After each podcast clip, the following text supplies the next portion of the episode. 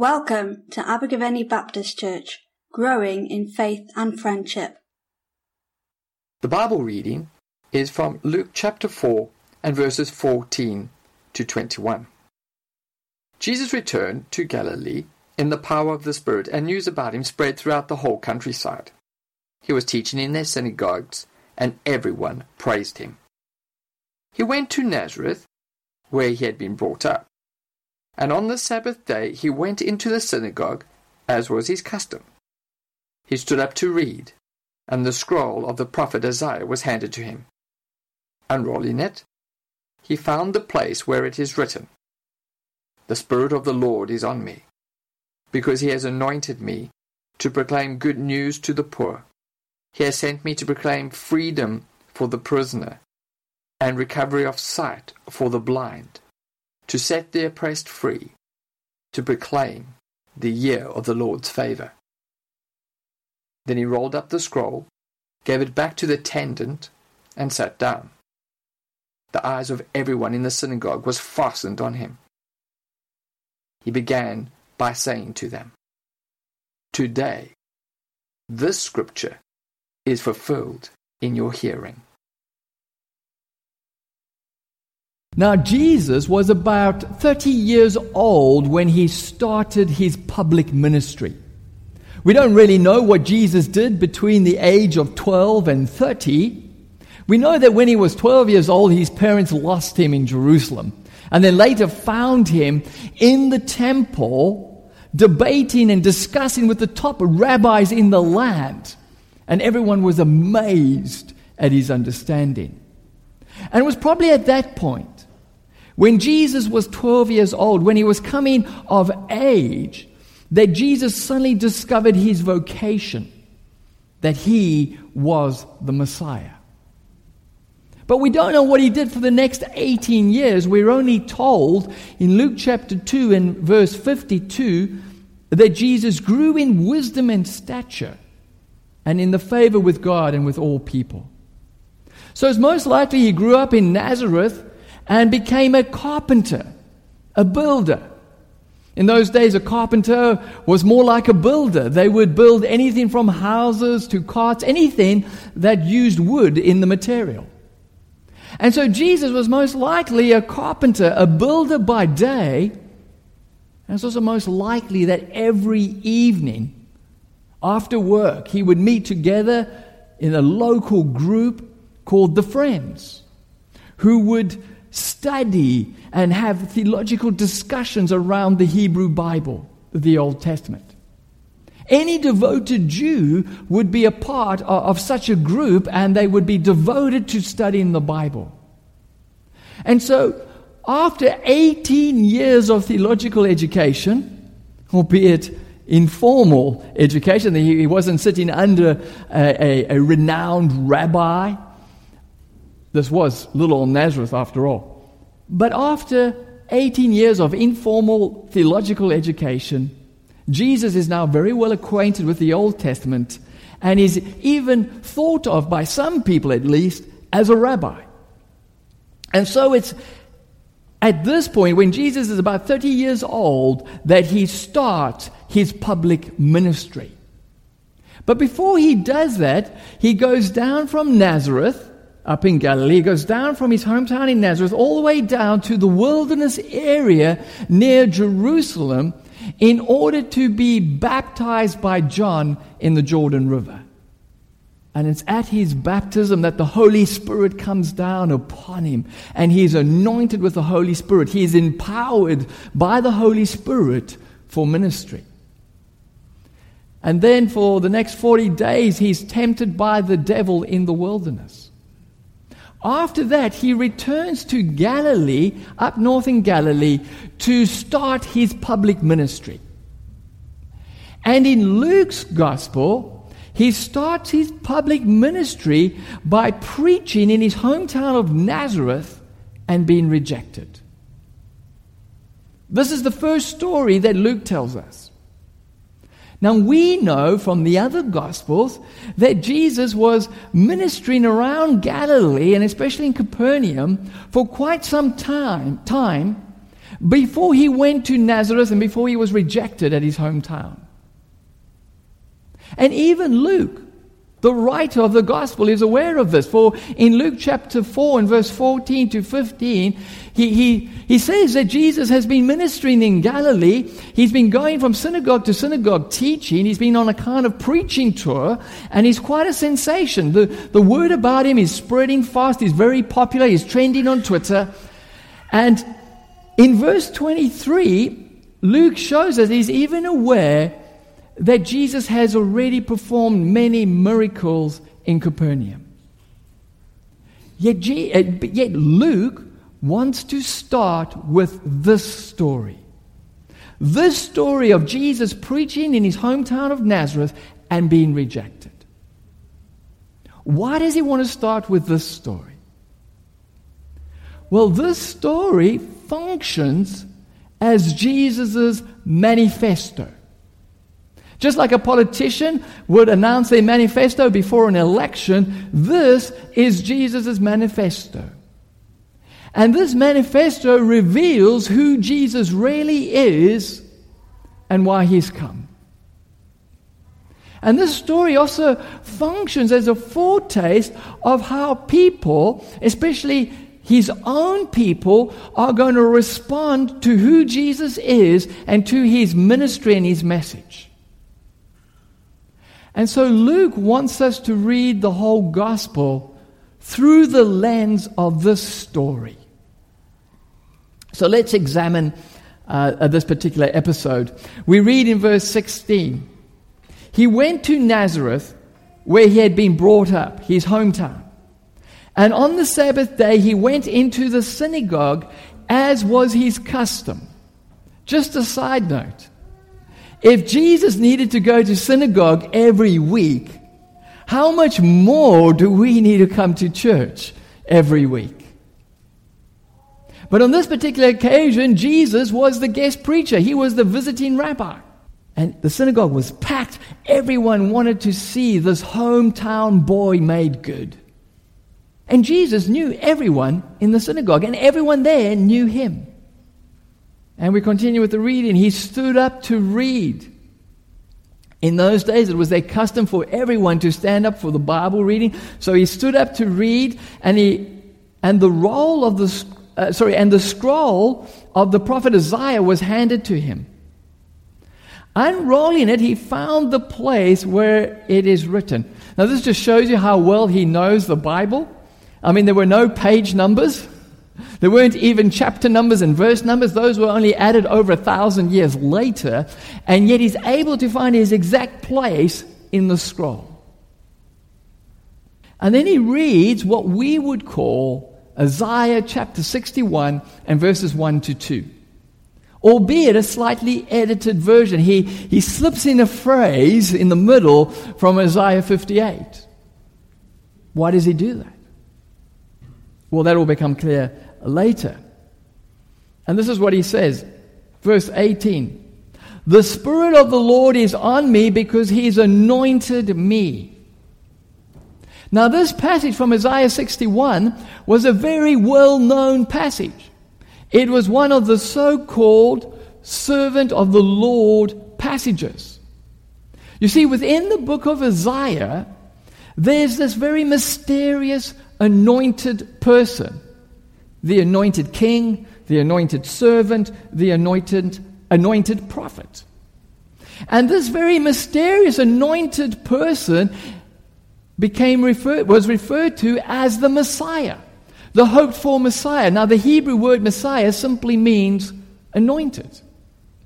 And they believed that when the Messiah would come, he would put the world to right. He would usher in God's kingdom, God's rule, and bring justice and peace. And of course, this reference to anointing is referring to Jesus' baptism when Jesus, when the Holy Spirit came upon Jesus and anointed Jesus. And he continues, uh, because he anointed me to proclaim good news to the poor. Now, the poor is not referring to, not necessarily referring to those who are literally poor, but is referring to those who are spiritually poor, the outcasts, the marginalized, those who are excluded from society, the, the people that society have forgotten and mistreated, those who know they need forgiveness. And the good news is that God hasn't forgotten them and that God forgives them through his Messiah. We continue. He has sent me to proclaim freedom for the prisoners. Now, the prisoners were referring to the exiles, the refugees who were in captive in foreign lands in Babylon, now southern Iraq. And the freedom was the freedom for them to come home. But it was a comprehensive freedom. It was both a, a physical and a spiritual freedom. It was a physical, it was an economic, social, and political freedom, but it was also a spiritual freedom, a forgiveness of sins, and, and a freedom from all kinds of addictions. Continues, and recovery of the sight for the blind. There will be all kinds of physical healings. And, and the most uh, obvious sign of the Messiah was that even the uh, blind people would see. And then we have this phrase that Jesus slips in from Isaiah 58 to set the oppressed free. Why does Jesus add that phrase? Well, it's made the point that the Messiah hasn't just come to proclaim freedom. He's not just a prophet but he's come to actually bring about that freedom, to set the oppressed free. And then he ends by simply saying in verse 19, to proclaim the year of the Lord's favor. That's referring to the year of Jubilee. Every 50 years, all debts were cancelled, all slaves were set free, and all property was returned to the original owners. Freedom. This essentially means forgiveness and freedom. And so the, the, the freedom that the Messiah would bring would be spiritual, physical, and social, economical, and political freedom. It was a comprehensive freedom. And this was a well known passage about the coming Messiah. We then read in verse 20 Then he rolled up the scroll, gave it back to the attendant, and sat down. In those days, of course, everyone was standing for the Bible reading. After the Bible reading, the person who read the text would sit down and explain it. They would preach. The preacher would preach by sitting down. He would sit down to preach. I like that. I think we should make ABC a little bit more biblical, and from now on, I should preach sitting down. The eyes of everyone in the synagogue was fastened on him. Everyone's watching him because he's about to preach. And his sermon, just one sentence, we read in verse 21 Today, the scripture is fulfilled in your hearing. And I know what you're thinking. Couldn't we have more biblical sermons in ABC? I mean, Mike, why can't you just preach for one sentence? Well, before you get too excited, I just want to point out that it says he began by saying, okay? This isn't his whole sermon. This is just his opening line. And this is the big point of the sermon. His big point is that he is that Messiah. I am he. I am the Messiah. And a new era of God's salvation is about to start through me. Wow. What a claim to make. What, what a bold claim to make about yourself. I am He. Jesus was either insane, I mean, completely deluded, or he was a complete liar, a complete fraud, or he was telling the truth. And he is the Messiah, the Son of God. C.S. Lewis, the, the author of the Narnia series, very famously has argued in response to those who were claiming that Jesus was just a great moral teacher, a really good guy, very inspiring, but just a human, just a normal guy. In response to that, he said, A man who was merely a man and said the sort of things that Jesus said would not be a great moral teacher. He would either be a lunatic or else he would be the devil of hell, meaning a complete liar. You must make your choice. Either this man was and is the Son of God, or else a madman or something worse. You can shut him up for a fool, you can spit at him and kill him as a demon, or you can fall at his feet and call him Lord and God. But let's not come, up, come with any patronizing nonsense about him being a great human teacher. He has not left that open to us. He did not intend to. So either Jesus is a lunatic, or he's a liar, or he is the Lord, the Messiah. And we have to make a choice. We can't sit on the fence. We can't just say, oh, I think he's a really great guy, really inspiring, great teacher, but nothing more. He simply has not left that open to us. And so we need to make a choice. How did the people in his hometown in Nazareth respond to such a claim? Well, we'll look at that next time. Today, I want to focus on how we are going to respond. Jesus claims that he is the Messiah. And he claims that he has a mission to bring freedom. Freedom from guilt, forgiveness, freedom from greed, selfishness, and addiction, freedom from demonic oppression, freedom from social, economic, and political oppression debts cancelled, slaves freed, pos- property returned, refugees welcomed home, freedom from physical illness, the blind see, and ultimately freedom from death. And Jesus paid the price of our freedom on the cross. For on the cross, Jesus defeated sin, evil, and death. Jesus brings about true freedom. But how do we know that this claim is true?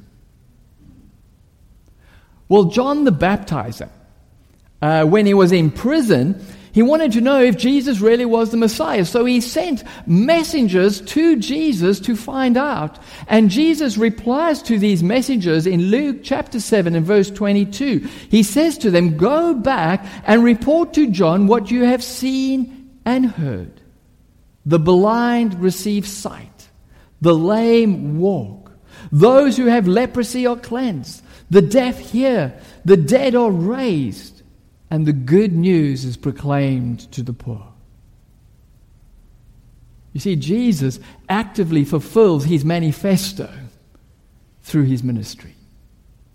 It's true. And the ultimate sign that this is true is Jesus rising from the dead. He is the Messiah who brings about true freedom. And so we firstly need to acknowledge who Jesus really is. He is the Messiah who brings true freedom. And then we need to come to Jesus and receive freedom. We need to put our trust in Jesus because it's only through Jesus that we can experience this freedom. Of course, it's only when Jesus returns that we will experience this freedom fully. But even now, we can experience that freedom and that forgiveness now that we will later one day know fully. Rob, a couple of weeks ago, preached about our redemption is being processed. Theologians call this the now, but not yet. We can experience it now. We can, as we put our faith in Jesus, we can experience forgiveness and freedom now, but not yet fully. And therefore, my third point, we need to grow in this freedom. Until Jesus returns, we need to continually be growing in this freedom. And the way we do that is by getting to know Jesus more and more. And the way we do that is by reading our Bible regularly, by praying regularly, by coming to church regularly, just as Jesus came to synagogue regularly. We slowly get the heart of Jesus and walk more in that freedom. Victoria and I are going on holiday tomorrow. And we're going to be spending a lot of time reading our Bibles and praying. Holiday is a great time to really get into the Word of God. We've been looking at the parables through the Gospel of Luke. Why don't you, over the next few days or weeks, reread the whole Gospel of Luke? Read it afresh. Allow God to speak to you and help you to grow in that freedom. But then, fourthly, we need to share this freedom. We need to share this freedom. You see, as a follower of Jesus, Jesus' manifesto becomes our manifesto. It's now our manifesto. We are God's agents in the world, bringing God's freedom to a broken, hurting, and oppressed world. We are God's channel of grace. The Holy Spirit is now upon us, and He's anointed us to go and proclaim good news. The Jesus manifesto is now our manifesto. The Spirit of the Lord is on us because He has anointed us to proclaim good news to the poor. He has sent us to proclaim freedom for the prisoners and recovery of sight for the blind, to set the oppressed free, and to proclaim the year of the Lord's favor. This is our manifesto. This is our mission. And this is our calling. So, as followers of Jesus, let's stand. That's not a suggestion. let's stand and proclaim our manifesto together. Let's say it together. The Spirit of the Lord is on us because He has anointed us to proclaim good news to the poor. He has sent us to proclaim freedom for the prisoners and recovery of sight for the blind, to set the oppressed free, to proclaim the year of the Lord's favor. This is our manifesto. This is our mission. This is our calling. Let's pray. Heavenly Father, we want to thank you that you came in your Son Jesus that He is the Messiah who brings about freedom, real freedom, and that we can start experience this freedom right now and we can grow in it. But Father, we thank you more than that, that you have given us a mission. You have given us a manifesto that we can be your agents in the world, bringing about your freedom. And so, Father, we want to commit ourselves afresh to being your channel of peace. Won't you anoint us afresh with your Holy Spirit? Won't your Spirit be upon us so that we can proclaim good news to the poor? That we can reach out to those who are marginalized, who are outcast, who are oppressed. And that we can be a channel of your love. Maybe just think for a few moments in ways where you need to experience more freedom, more forgiveness. Maybe you are, are, are just needing freedom from guilt or freedom from, from selfishness or greed or any kind of addiction. Perhaps you're needing some healing, God, just to touch your life afresh and bring healing. Also, think of ways that how you can share this freedom with others, sharing this good news with people maybe who don't even know Jesus.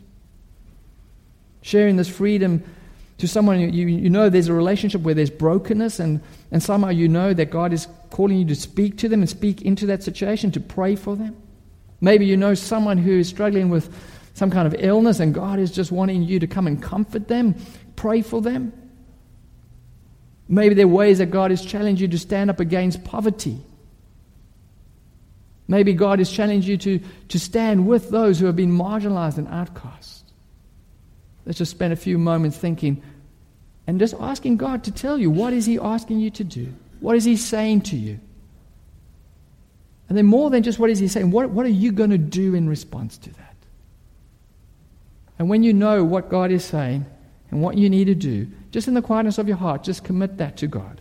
Just pray and say, God, that's what I hear. I believe you're calling me to do. You want me to do it, and I'm going to, and I'm going to do it. Please, won't you anoint me with your Holy Spirit afresh so that I can do that? Heavenly Father, we thank you that your Spirit is upon us and that you have anointed us to proclaim good news to the poor. That you have sent us to proclaim freedom for prisoners and recovery of sight for the blind, to set the oppressed free, and to proclaim the year of the Lord's favor. Amen.